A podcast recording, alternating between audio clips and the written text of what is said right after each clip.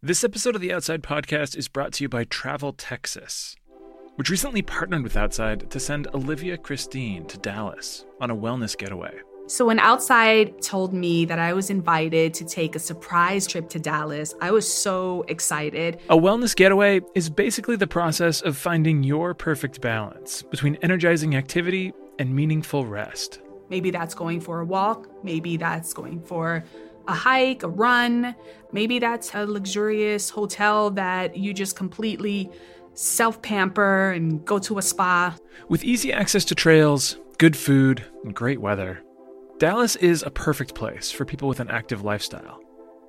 But it's also a place where you can slow down and feel your best. So if you want to get active, if you want to get outdoors while pairing that with good food, good scenery, that's the way to do it. Visit traveltexas.com slash get your own to get the trip to Texas that really matters.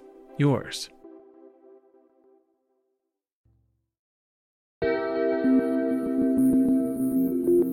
From Outside Magazine, this is the Outside Podcast.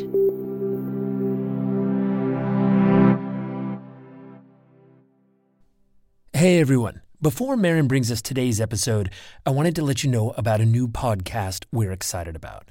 It's called The Tundra Files, and it's hosted by Outside Magazine contributing editor Nick Heil.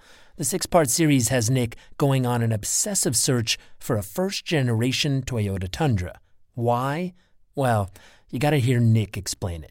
And his answer is fascinating to anyone who likes trucks or stories about engineering and design. You can listen to the Tundra Files wherever you get your podcasts. And now, here's Marin. Like many millennials, I was a PBS kid.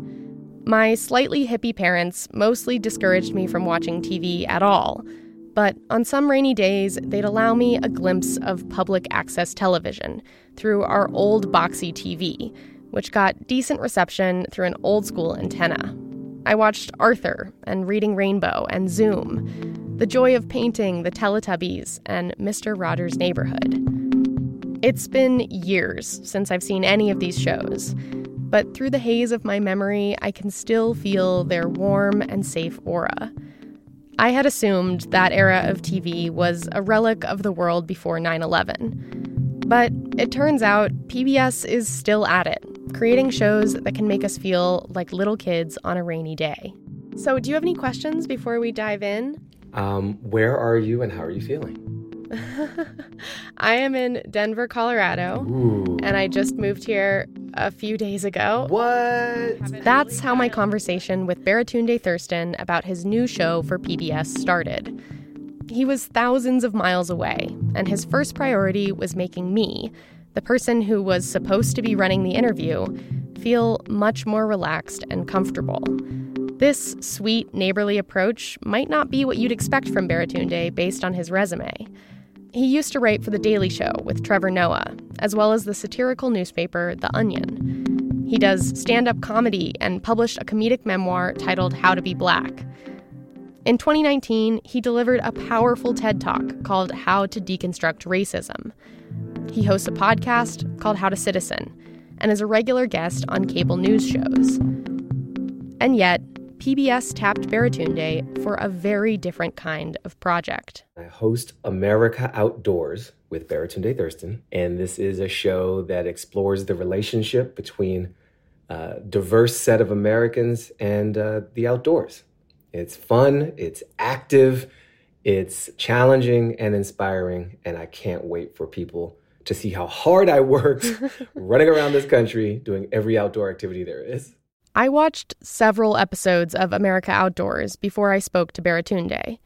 And one of the first things I mentioned to him was that his show instantly brought me back to those times I had as a kid in front of the TV. It felt like just absolutely classic PBS to me. It was like Mr. Rogers, but your neighborhood is the whole country. Is is that kind of what you were going for or I like the way you put that. That like the neighborhood is the whole country. And I think what I was most looking forward to and excited about is like it's not it's a people show more than it is a nature show or a quote unquote outdoor show. But it is a show about the outdoors. Each of the six episodes focuses on a region of the country. It's just that Baratunde explores the places he visits through the lenses of the people who live there. And in his own way, he brings that won't you be my neighbor feel wherever he goes. Are you the mayor of Cerro Gordo? Oh, depends on who's asking. Ah, just a visitor, man. Just a visitor. Welcome, welcome. Look at this. Something, right? Yeah, I'm feeling humbled. That's Baratunde in Cerro Gordo, California, a ghost town on the edge of Death Valley, talking with Brent Underwood for the first episode of the series. In other episodes, he travels to the coast of North Carolina, to northern Minnesota, and to the hills of Appalachia. If you're thinking that this seems like an odd gig for someone who made a name for himself in comedy and political and social commentary, well, that's what I thought too. But it turns out that Baratunde and the outdoors go way back. Back to Washington, D.C. in the 80s, where he was raised by a single mother. I've been going outside since I was uh, a wee one, and my mother really used the outdoors to help my friends and I escape some of the pressures of the hood. You know, it was a classic 1980s childhood where my mom tells me, go outside. I don't care what you do, just be home before the street lights come back on which encouraged a level of mischief, which I'm very excited uh, that I survived. But there was also, on her part, more organized adventures to get us to see the world beyond our block. And so my mother was a member of the Sierra Club.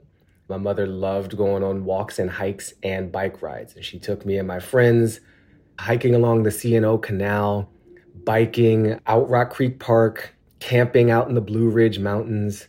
By the time I was 12, I had visited every state on the East Coast by car. So the, the outdoors was, for me, a really good way to connect with my mother and to enjoy time with my friends without the stress of police, of drug deals, of kind of that urban danger that was ratcheting up in the 80s as the crack wars and the war on drugs was ratcheting up.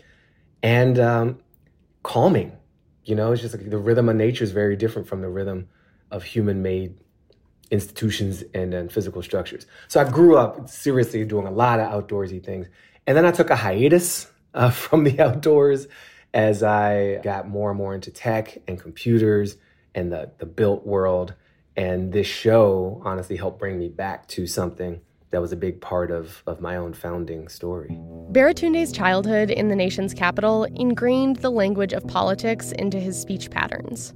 When he talks about the outdoors being central to his founding story, you can tell that he's not just thinking of his own early years, but also those of his country. Thus, the name of the show America Outdoors. But when it comes to the outdoors part of that name, Baratunde wanted to make sure that this would be an outdoor show unlike any other. My idea of an outdoor show is premised on the adventure itself like a big race or an epic conquest or a huge obstacle, like this cliff, this mountain, this river, or it's on the animals. And you hear a likely European accent explaining to you the mating habits of an animal that you haven't heard of before. And this wasn't really either of those. For me, it was like, look at all these people. And I think as someone who I write a lot about America, I comment on America, I, am a major public speaker, cable news mouther offer. and some of that commentary is quite removed from the country. It's a bit ironic. And so if you look at kind of like the hub of cable news in America, it's like New York City, the 30th floor of a building in Manhattan. And this just felt like spiritually the opposite of that. It actually, you know what it reminded me of is back in 2008, I did a lot of campaigning for the Obama campaign, door to door.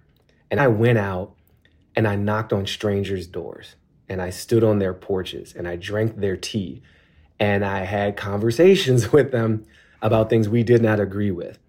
And that was a much more satisfying way to kind of do politics than the punditry thing. So I think of this show, it's it's loosely political, but it's not in the Brady Bunch suit and tie you know, four box TV setup. We're like sweating on a mountaintop. And that's just a different environment, literally a different environment to connect with someone around. and it lowers the temperature, even if it's technically hotter, and it's more fun. so I just felt more connected to the country making this show than doing a lot of other things I've done that presumably connect me to the country. In the summer of 2021, Baratunde and his crew set out to talk with Americans in some of our country's most exceptional natural environments. His goal was to answer one burning question. The question I asked most people, sometimes explicitly, always implicitly, is how were you shaped by the outdoors?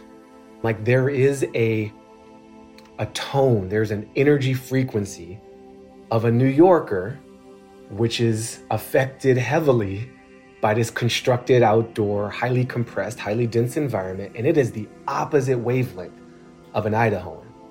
And someone who needs to see, you know, 10 miles in every direction or they feel claustrophobic. And then that shows up in the politics, it shows up in the food, it shows up in the pace of speech and like the style of their walk. The, the coastal community of the Outer Banks, like they are whipped up by the winds of the Atlantic in a really different way than the people of Death Valley who are whipped up by the winds of that desert. Even though both have a lot of sand, it's just really different vibes. It's almost like meeting someone's parents, and you're like, now I see how you are the way you are. In other words, meeting someone's motherland is often a whole lot like meeting someone's mother. But even people raised on the same land can be shaped by it in very different ways. We spent time with the Timbisha, who are the indigenous people who originally settled Death Valley. Uh, they hate the name Death Valley. It, it got that name because some white dudes got lost. And they're like, this will now be known as Death Valley. And it's like, just because you can't hang doesn't mean you got to brand this whole thing for all time because uh, you didn't bring enough water. Like, that's on you. So they call it Timbisha. And I met with this elder, Pauline Esteves, who is just like very feisty about land rights and the proper use of water out there. And she has a nephew that we also interviewed right after her. And he works for the resort adjacent to the reservation. And he manages their massive golf course and there's like sprinklers and water galore and it's just this big patch of green and palm trees in the desert. And so just that contrast i didn't do a pick a side audience who's right you know pauline or the nephew. But we just showed both. And there was some natural absurdity that just hangs there for people to you know determine on their own over the course of filming America Outdoors, Baratunde says there was one place that truly surprised him. And this will probably surprise you. It was Idaho, a state that he says is no small potatoes. That's coming up after a short break. When you visit a state as big and diverse as Texas, there are a million different trips you can take. Let's say you've got an appetite for whitewater kayaking. You can get your own. So, this is why they call it Devil's River. Trip to Texas. Or maybe you have an actual appetite. I'll take a pound of brisket, six ribs, uh, three links of sausage, and a, a piece of pecan pie. Trip to Texas. Go to traveltexas.com slash get your own for the only trip to Texas that matters. Yours. Baratunde Thurston is well traveled. On his tour of America, there were few places he went that he'd never seen before. But there was one spot that was completely foreign to him, and it blew his mind. Everywhere that we went is beautiful, truly, but freaking Idaho, man, my God. Uh, Idaho shocked me. It's so diverse. It's kind of like the nation in one place. It, it has these like very green, curvy, around the river scenes, but it also has this desert vibe in some of the Southern California. It's got sand dunes, just like the Outer Banks of North Carolina. Idaho blew me away, and it just, I think I think of it as the most beautiful because I didn't expect it to be. I think, to be honest, like Idaho exceeded my expectations more than any other place I visited. And it was also the newest to me. In Idaho, Baratunde flew in a two seater plane, went mountain biking, and, of course, visited a 28 foot potato. He also got very far outside his comfort zone, riding a horse for the first time in decades with fifth generation rancher Martin Black. And Baratunde, who I'm convinced could strike up a conversation with a fence post, encountered his biggest human challenge yet. Our rancher in Idaho was a tough nut to crack. Um, for someone who we invited on the show to talk, uh, Martin is a man of few words. and I remember, first of all, just trying to think about what to wear for this. We got to get you dressed. Yeah, I'm ready to get dressed. Right. I mean, I thought I was dressed, but Yeah, well, this is real cowboy stuff. you're not a real cowboy. So I'm like overthinking all that because like, how do I impress this man and get him to trust and connect with me? But also, I need him. Like, I don't know how to do horse stuff, and I know how to ride a bike. I know how to paddle. I don't know how to horse. And uh, we're in the barn, and he's just like so cool. And he's just like, you know, his mouth is even shaped in a way where like he just doesn't talk much. It's kind of like, it's a little tight just a little like he speaks in a kind of clipped manner. I don't do everything the way they used to do it. I like electricity. I like running water. And so every syllable, I'm like I'm looking for deeper meaning in everything. And, uh, and so we're in the barn, and my horse is Spider, and he's like, "Yes, you just want to um, get on up on that horse, and then we'll we'll go out and uh, show you some things." I'm like, "Hey, Mark, do you want to you want to show me how to get on the horse?" he just had like left me, and like I just know, like I don't want to get kicked in the face by the horse, and and he's like, yeah, so you just want to, you know, avoid uh, avoid the hindquarters, right? Really, dude, is this what we're doing? Is this my lesson? and so he just he had this common sense way of I think of it as like letting me figure it out and maybe hazing me a little bit. Um, so we had a lot of silence initially between us. And I think, you know, that's just him, right? That's that's literally his environment. It's very quiet out there. He doesn't like listen to podcasts. He didn't know who The Rock was. you know? he talked about he's like, I go into town if I if I need something, but I really like it out here. I, I like seeing people coming. But I enjoy, uh, you know, just this vastness. You know, I go eastern states and see the trees, and you, you can't see 50 feet. I don't like that. I like to see, you know, the distance. I like to see if there's somebody over there. Maybe I want to go see him. Maybe I don't want to be seen. You know, like, you know, it's nobody gets to jump on you out here very easy. It's hard to sneak up on you. Yeah, it's hard to sneak up. You can see them coming for 20 miles. And then we had a lot of alone time because we had to meet people like up on a ridge. And the horse can get there a different path than the than the pickup.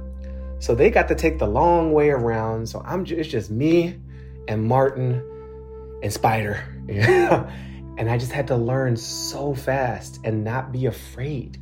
And I think this the relationship was tough. You know, the interaction was tough because it was like me and Martin and this horse. I don't know either of them, but they're reading me and they're like feeding off me, especially the horse. Like, and what I learned, the horse is like an emotional divoting rod for humans. You know, the more agitated I was, the more agitated the horse was. If I was on edge, the horse is on edge. If I was chill, the horse was chill. And if I was ambivalent about my intention for what direction we go, then the horse was ambivalent. So it's like everything I needed to learn, this horse was trying to teach me, and, and Martin didn't like hold my hand through that process. He kind of let me figure it out, and then he would say enough, like just enough, for me to to learn it. The way I ride a horse, I don't just operate them like a piece of machinery. I try to work on their emotions a little bit and keep them willing to do what I want, and not just forcing them. And you know, they're working animals. They're not they're not pets. They're not companion animals. Yeah. They're working animals, and I'm out here doing a job, and they're out here doing a job. And These are your coworkers. And then he watched me and he loosened up, but more importantly, I loosened up. And I'm like kind of putting this on him, even retelling it. But I think I was physically stiff. I was out of my element. I uh, I knew we were coming from very different political worlds. Like absolutely, I didn't want to make it about that. And so I'm like deploying every countermeasure I got from like interviews and conversations and comedy just to see what might stick. And then what I was able to find out when I just like shut up and listen and didn't try to fill the space. This dude's hilarious. And I was like, all right, we're gonna we're gonna be okay. You're not you're, you're not gonna let me get kicked in the face, but you're not gonna make it easy. Your sense of humor is drier than the land that you own. and that's that's cool. I got a lot to learn here. I told you, it's not my first rodeo. Martin Black's tight lipped stoicness wasn't the only challenge Baratunde faced in Idaho. After his time on the ranch, he met up with Sammy and Jessica Matsaw, a native couple who live in the southwestern part of the state, to go on a traditional salmon hunt using spears.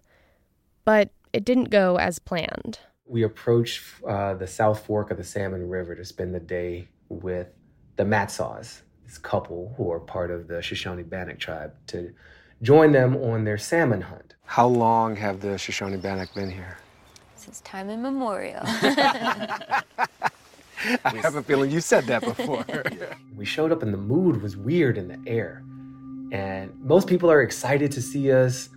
We showed up and there was just like a sadness in the air. And I was like, yo, did somebody die? Like it felt really like a mourning. And that's kind of what happened. What happened is they decided not to do the salmon hunt because uh, there were so few salmon. And the ones that they found were weak. They were too soft. They were almost being cooked by the river. It's a climate change catastrophe. And so they were trying to call the whole thing off. And of course, the producers like, we well, look, we flew here, we rented these vehicles, like we can't just not. Do. So what can we do? And they they sorted out something else. But I was listening to this couple, and they had their two little girls, and, and they were trying to still teach their kids about the salmon hunt without salmon, which was beautiful and sad. So we acted it out. and and they let me hold the spear and stare in the water and jab at like nothing. And they described their history. You know, they are known as the salmon people. When they said, you know, for thousands of years, the salmon took care of us, and now it's our turn to take care of them. And uh, it was just super emotional, man. And I, I was just, as sensitive as I am, I'm not used to leading with my heart in thinking about some issues, especially the climate issue. It can get pretty quantitative or pretty advocacy ish. But when you see parents trying to pass on a tradition to their kids and mourning their need to modify it so dramatically, but still finding a way to uphold that commitment, that's freaking beautiful. that that moved me deeply. And I just also felt honored to participate in that. That mix of beauty and pain is at the heart of what Baratunde loves about his country. We have a level of beauty that is pretty uniquely wide ranging. And we also have a level of trauma and pain attached to the land that is very, very, very deep. I consider myself to be very patriotic, and I really, really, really love this country. It's been a journey to get to a point where I could embrace that fully, you know, without hedge or apology or small print and asterisks and whatnot, accepting uh, genocide of indigenous people, uh, blah, blah, blah, blah, blah, gentrification. Blah. There's a long list of issues that don't make me proud. But I, I had a really, for me, profound reframing of my relationship with the country just in the past couple years. And I was, you know, with the solitude of COVID, spending a lot of time with myself and reflecting on parts of me that uh, I don't love and accepting flaws was a really important step for me to embracing and accepting America's flaws as not a, an addendum to my love for the country, but like an essential ingredient. It's like, oh, to, to love a person is to know a person. And when you really know someone, you know all of them. Like, you know the stuff you like, and you know the stuff you don't like. You know the stuff they're proud of, and you know the stuff they're ashamed of. And I think that proximity to the whole truth of someone, you know, engenders trust and is a really a prerequisite for real love, as opposed to just adoration or infatuation. So I love the country because I know the country. And I could like integrate all of the shame, all of the challenge, all of the regret and the problem with all of the beauty and all of the inspiration and, and all of the unique, like we're a country predicated on a shared idea. That's mind blowing. That's like the nerdiest shit ever. I think that's just really remarkable. And I'm down for that. I'm down for continuing that experiment. I think it's a beautiful thing to try. I think that experiment is made more successful if we don't run away out of a sense of shame or fear from from the parts of us that we're not proud of. I appreciate and criticize uh, this land, and also like, look, if you're black in this country and like your ancestors were enslaved by this country, I think we have pretty high-ranking dibs on the title American. Right? It's very hard to be more American than to be owned by America. We are like been property of the United States. That's it. We're made in America, and we're kind of a unique folk in that way, even though our ancestors didn't necessarily choose to come here. They clearly chose to stay alive here because that's how we exist. And I think that's also kind of beautiful. For what Baratunde says was the most intense segment of the entire series, he traveled to a swamp in the American South and got a powerful sense of what his ancestors really had to go through just to survive in this country. So let me paint the picture for you. We are on the border of Virginia and North Carolina in a, in a region called the Great Dismal Swamp. And at the founding of this country, this swamp was 2,000 square miles. And George Washington, literally, our founding papa, he uh, was a member of a corporation that whose mission was to drain the swamp. That's where that comes from. And he wanted to drain the swamp along with his co founders to monetize the swamp and turn it into productive crops, like such as cotton and other unoriginal stuff. and, and the way that he goes about this is with you know forced labor with enslaved people. And they, they attack this swamp and they dredge it and they build these ditches through it. But ultimately, they don't really tame it and they think of it as cursed. They brand it the Great Dismal Swamp because there's a lot of ticks and mosquitoes and gators and panthers and monsters and demons, according to them. So they're afraid of it.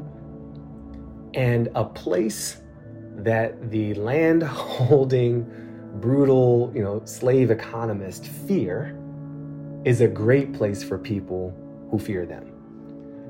So this swamp becomes a refuge. It becomes a key part of the Underground Railroad. It becomes home to maroon settlements of folks escaping that economy, escaping that brutality and, and those labor camps and that torture. It becomes a little patch of freedom. And 50,000 folks over the course of almost a century lived in this swamp to get away from George Washington and, and his version uh, of America for them. And I got to enter that swamp. I got to spend time with a descendant uh, of one of the men who was a boatman in the swamp. And I got to go in with an archaeologist who spent about 15 years identifying artifacts and telling the story of these maroon settlements. And uh, there are these little raised islands within the swamp, and we're we're stomping through it. It's foggy, it's damp, it's misty. I'm wearing full body waders because there's leeches and all kinds of nasty stuff in here. And I'm not a swamp creature, you know, I'm down to do outdoor stuff, but me and swamps, you know, and it feels like I'm on a Jedi training mission. Like I expect to see Yoda at any moment. but our archaeologist, he pauses us at one moment. He's like, You see that there? That's one of the islands. And he's like, Do you want to approach it? And they let me go alone. And it was cloudy, overcast, uh, drizzly day. And when I stepped foot on that island, the sun came out. And I just felt the presence of my ancestors, of people like yearning to be free. we have this saying we're making a way out of no way. Like the Great Dismal Swamp was no way. And, and folks made it that way. And then the settlements that they were able to build were made possible by indigenous people who lived there thousands of years earlier, whose patches of ground and clay pots were very useful to the black folk. So there was this conversation amongst very different people across very different times in the same physical space. And I just, I was moved to tears. That connection to the land, through time, through politics, through difference and adversity, is what Baratunde hopes people who watch his show will go out and find for themselves. He's a guy who names almost every project he's done so far with a how to how to be black, how to deconstruct racism, how to citizen. So, America Outdoors has him once again trying to teach us something. I, I want us to learn more deeply how to be together, how to connect with each other, not just the human, each other, the whole thing. I was impressed and um, a little shocked to realize the simplicity of like all these different people sharing a connection to common ground. We have like all this difference and even all this conflict, but there's like a common ground that connects us and we're all shaped by this land and and so many of us have an appreciation of it that we don't often see across the other divisions which we're very much aware of. And and of course there's division around how land should be used and who owns it and all that. It's not just a united front, but there is common ground that we literally share. And I think of that as a gateway to connect with ourselves, connect with each other, and connect with the planet. And then when we do that, I want us to work like hell to preserve that relationship because it's in peril, because we've neglected it. I don't expect viewers to do everything that I did. That's it was highly constructed and rather expensive to pull off. But I hope that wherever folks are, they find a version of what I got that works for them.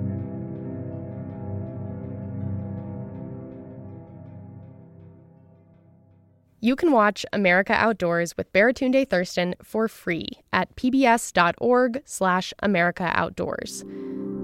And you can read a very thoughtful review of the show by writer Carolyn Finney on our website, outsideonline.com. If you want to follow Baratunde's work, well, I'll let him tell you how. I'm on social as Baratunde, and I have a text message number that I use. It's kind of a semi-public service, almost like a mailing list, and I send regional updates and missives and answer questions and whatnot. So if that sounds interesting to you, uh, shoot me a text 202 894 8844. And I just put the word outside in it so I know how you found me.